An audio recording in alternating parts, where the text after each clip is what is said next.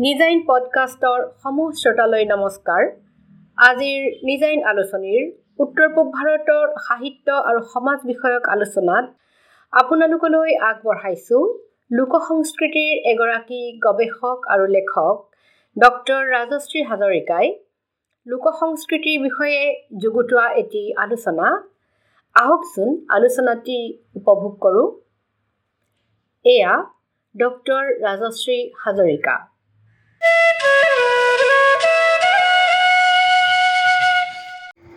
যি সময়ত মানৱ সমাজত আধুনিক জনসংযোগ মাধ্যম বিকশিত হোৱা নাছিল সেই সময়ত লোক সংস্কৃতিয়ে এক শক্তিশালী জনসংযোগ মাধ্যম হিচাপে ভূমিকা পালন কৰিছিল আৰু বৰ্তমানলৈকেও লোক সংস্কৃতিয়ে এই ভূমিকা পালন কৰি আহিছে। লোক সংস্কৃতিৰ চাৰিটা প্ৰধান উপভাগ আছে। লোকসাহিত্য ভৌতিক সংস্কৃতি সামাজিক লোকাচাৰ আৰু পৰিৱেশ্য লোককলা। ইয়াৰ প্ৰত্যেক বিভাগেই জনসংযোগ মাধ্যম হিচাপে গুৰুত্ব লাভ কৰি আহিছে যদিও লোকসাহিত্যই এই ক্ষেত্ৰত এক বিশেষ ভূমিকা পালন কৰা পৰিলক্ষিত হয়।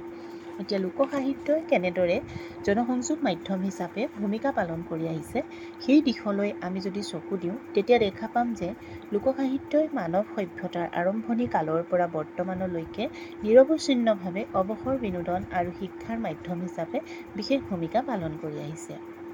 অতীজত মানুহে যেতিয়া প্ৰথম সমাজ পাতি বাস কৰিবলৈ শিকিছিল ইজনে সিজনৰ লগত মত বিনিময় কৰিবলৈ শিকিছিল তেতিয়া তেওঁলোক তেওঁলোকে অৱসৰ বিনোদনৰ প্ৰয়োজনীয়তাও অনুভৱ কৰিছিল।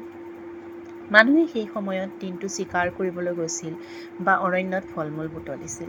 সন্ধিয়া দিনটোৰ অভিজ্ঞতাবোৰ কিছু কল্পনাৰ ৰহণ সানি জনগোষ্ঠীৰ আন মানুহৰ আগত কৈছিল হয়তো ভাষা যদি বিকশিত হৈছিল তেতিয়াহ'লে ভাষাৰে প্ৰকাশ কৰিছিল নহ'লে অংগী ভংগী কৰি প্ৰকাশ কৰিছিল।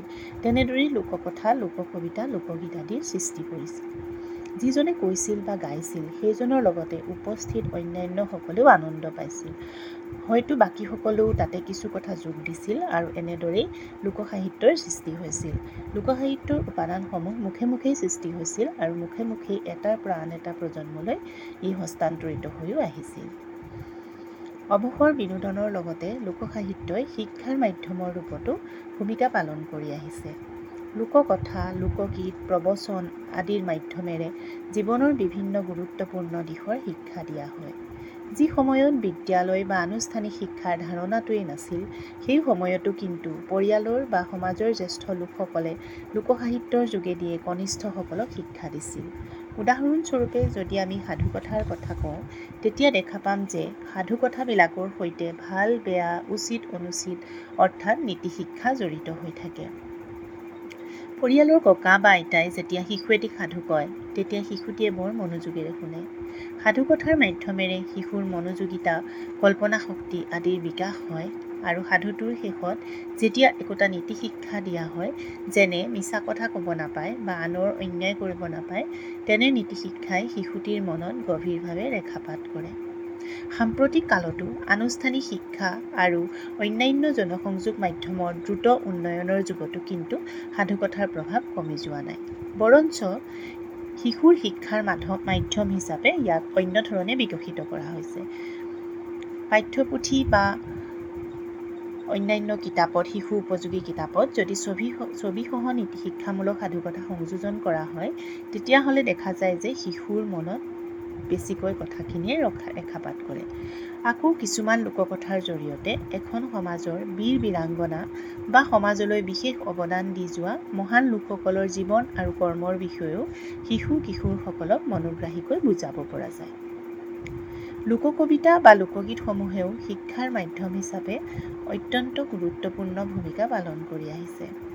শিশুৰ বাবে ৰচিত নিচুকনি গীত ধাইনাম উমলা গীত ল'ৰা ধেমালিৰ গীত আদিৰ মাজেৰে শিশু এতিয়া সমাজ সংস্কৃতিৰ বিভিন্ন দিশৰ শিক্ষা লাভ কৰাৰ লগতে প্ৰকৃতিৰ বিভিন্ন উপাদান যেনে জীৱ জন্তু গছ গছনি ফুল ফল আদিৰ লগত পৰিচয় হোৱাৰ সুযোগ পায়। আকৌ যদি আমি আমাৰ সমাজত প্ৰচলিত বিয়ানামসমূহ বিশ্লেষণ কৰি চাওঁ তেনেহ'লে দেখা পাম যে বিয়ানামসমূহৰ মাধ্যমেৰে অসমৰ সমাজ সংস্কৃতিৰ একোখনি চিত্ৰ প্ৰতিফলিত হোৱাৰ লগতে গাৰ্হস্থ্য জীৱনত প্ৰৱেশ কৰি ঘৰ সংসাৰৰ দায়িত্ব কান্ধ পাতি ল'বলৈ সাজু হোৱা ডেকা গাভৰুক অনাগত জীৱনত পৰিয়াল আৰু সমাজৰ প্ৰতি পালন কৰিবলগীয়া দায়িত্ব কৰ্তব্যসমূহৰো আভাস দিয়া হয়। অনাখৰি হ'লেও আমাৰ অভিজ্ঞ আৰু সংবেদনশীল নাৰীসকলে ৰচনা কৰা আৰু যুগ যুগ ধৰি জীয়াই ৰখা বিয়ানামসমূহ কাব্য ছন্দ সুৰৰ দিশৰ পৰা যিদৰে মাধুৰ্যপূৰ্ণ সেইদৰে সহজ সৰল শৃংখলাবদ্ধ জীৱন যাপনৰ শিক্ষা লাভৰো বৰ সুন্দৰ মাধ্যম। অসমীয়া সমাজত প্ৰচলিত হৈ অহা আইনামসমূহৰ কথাও এই ক্ষেত্ৰত ক'ব পাৰি। আমাৰ সমাজত কোনো এজন লোক বসন্ত ৰোগত আক্ৰান্ত হ'লে নাৰীসকলে আই সবাহৰ আয়োজন কৰি বিভিন্ন নৈবেদ্য আগবঢ়াই আইনাম গায়। আইনামসমূহ ভক্তিভাৱেৰে ভৰা ভাষা অতি কোমল সুৰ অত্যন্ত মধুৰ হোৱাৰ লগতে এই নামে বসন্ত ৰোগত আক্ৰান্ত হৈ কষ্ট পাই থকা ৰোগীজনক মানসিক প্ৰশান্তিও প্ৰদান কৰে। সেই দিশৰ পৰা আইনামসমূহক এক সাংগীতিক চিকিৎসা পদ্ধতিও আখ্যা দিব পৰা যায়। সমগ্ৰ বিশ্বতে সম্প্ৰতি সংগীতক এক চিকিৎসা পদ্ধতি হিচাপে গণ্য কৰা হৈছে। কিন্তু আমাৰ অসমীয়া সমাজত নিৰক্ষৰ স্বভাৱ কবিসকলে বহু বছৰৰ পূৰ্বেই সেই কথা উপলব্ধি কৰিছিল। আমাৰ লোক সংস্কৃতিত আছে বিহু নামৰ মেটমৰা ভঁৰাল। অসমৰ সমাজ সংস্কৃতি লোকজীৱনৰ এনে এটা দিশ বাকী নাই যিটো দিশক বিহু নামে নিজৰ বুকুত সামৰি লোৱা নাই। অসমৰ ভূগোল বুৰঞ্জী প্ৰকৃতি অৰ্থনীতি পৰম্পৰা সংস্কৃতি এই সকলোবিলাক বিহু নামৰ বুকুত সজীৱ আৰু সতেজ হৈ আছে। বিহু নামত ফুটি উঠা চিত্ৰসমূহে পাছৰ প্ৰজন্মক আমাৰ সমাজ পৰম্পৰা আৰু ইতিহাসৰ বিষয়ে জনাত সহায় কৰে। বহু গৌৰৱোজ্জ্বল ঐতিহাসিক ঘটনা বিহু নামৰ মাজতে জীৱিত হৈ আছে। অসমৰ ইতিহাসৰ গুৰুত্বপূৰ্ণ ঘটনা চৰিত্ৰ আদিৰ বিষয়ে আমাক জনাত সহায় কৰে মালিতা বা কাহিনী গীতসমূহে। মালিতা বা কাহিনী গীতত একোটা কাহিনী সুৰীয়াকৈ বৰ্ণনা কৰা হয়। মালিতাৰ এটা প্ৰধান ভাগ হৈছে ঐতিহাসিক মালিতা। অসমীয়া সমাজত প্ৰচলিত ঐতিহাসিক মালিতাসমূহৰ ভিতৰত জয়মতী কুঁৱৰীৰ গীত বৰফুকনৰ গীত মণিৰাম দেৱানৰ গীতৰ কথা আমি বিশেষভাৱে ক'ব পাৰোঁ। মালিতাসমূহক আমি জনজীৱনৰ বুৰঞ্জী আখ্যা দিব পাৰোঁ। ৰজা এজনৰ পৃষ্ঠপোষকতাত বুৰঞ্জী এখন লিখোঁতে ৰজাৰ ৰোষত পৰাৰ ভয়ত লিখোঁতাজনে কিছু কথা নিলিখাকৈও থাকিব পাৰে। কিন্তু লোককবিয়ে মালিতাত সকলো ঘটনা হুবহু ৰূপতে উপস্থাপন কৰা দেখা যায়। সেয়ে ক'ব পাৰি ঐতিহাসিক মালিতাসমূহ অলিখিত বুৰঞ্জীস্বৰূপ অসমীয়া লোকসাহিত্যৰ আন কিছু মূল্যৱান সম্পদ হৈছে প্ৰবচন ডাকৰ বচন যোজনা পতন্তৰ আদি। এই উপাদানসমূহৰ মাজেৰেও অতীজৰে পৰা বিভিন্ন বিষয়ৰ শিক্ষা প্ৰদান প্ৰচাৰ আৰু প্ৰসাৰ হৈ আহিছে। ডাকৰ বচনক লোক সংস্কৃতিবিদ ডক্টৰ লীলা গগৈদেৱে অসমীয়া জনজীৱনৰ ব্যৱহাৰিক জ্ঞানৰ এখন মৌখিক বিশ্বকোষ আখ্যা দিছে। লোকবিশ্বাস মতে ডাকৰ বচন ডাক নামৰ এজন লোকৰ ৰচনা বুলি কোৱা হয় যদিও প্ৰকৃততে ডাকৰ বচনক লোকজীৱনৰ বহু যুগ ধৰি সঞ্চিত ব্যৱহাৰিক জ্ঞান আৰু অভিজ্ঞতাৰ ভঁৰাল বুলিহে ক'ব পৰা যায়। প্ৰথমে মুখে মুখে প্ৰচলিত হৈ থকা ডাকৰ বচনবিলাক পাছত সাঁচিপতীয়া পুথিত বিষয় অনুসৰি লিখি থোৱা হৈছিল।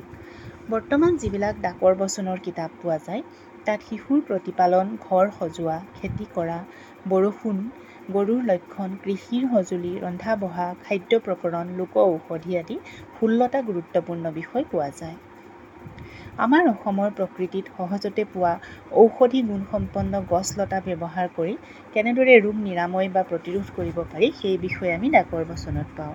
আকৌ অসমৰ পৰম্পৰাগত খাদ্যাভ্যাস কোনটো বস্তুৰ লগত কি ৰান্ধিলে স্বাস্থ্যসন্মত আৰু সোৱাদ লগা হয় তাৰ বিষয়েও আমি ডাকৰ বচনত পাওঁ।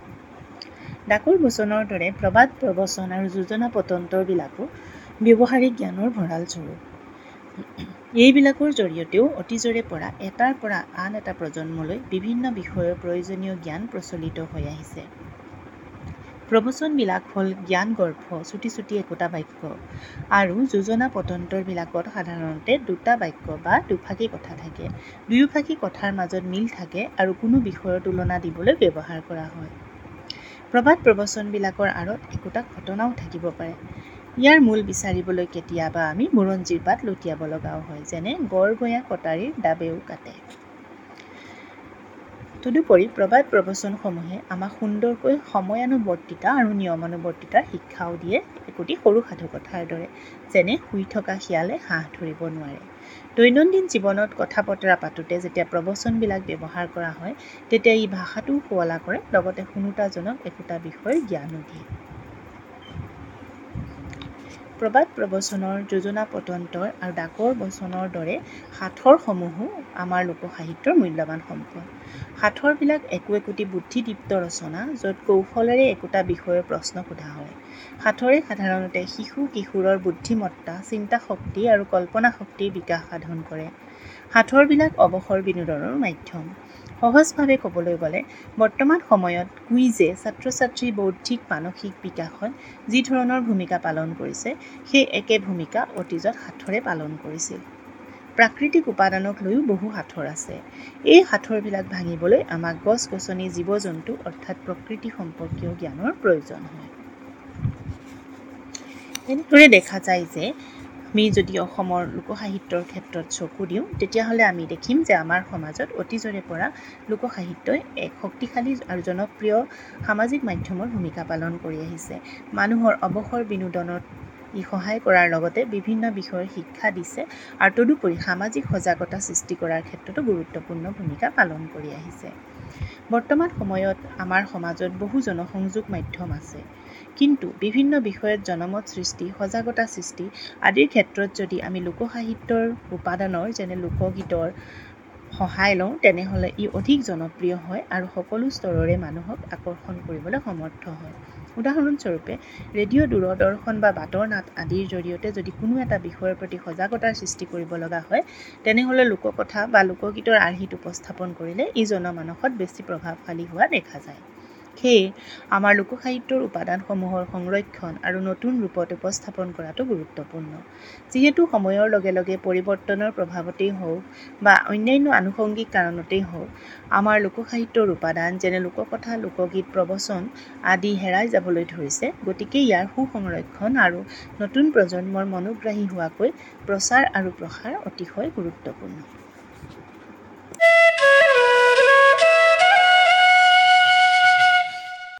সেয়া আছিল ডক্টৰ ৰাজশ্ৰী হাজৰিকা। নিজাইন আলোচনীৰ সাহিত্য আৰু সমাজ বিষয়ক এনে পডকাষ্টৰ বাবে শুনি থাকিব ডাব্লিউ ডাব্লিউ ডাব্লিউ ডট নিজাইন ডট কমৰ পডকাষ্ট ধন্যবাদ।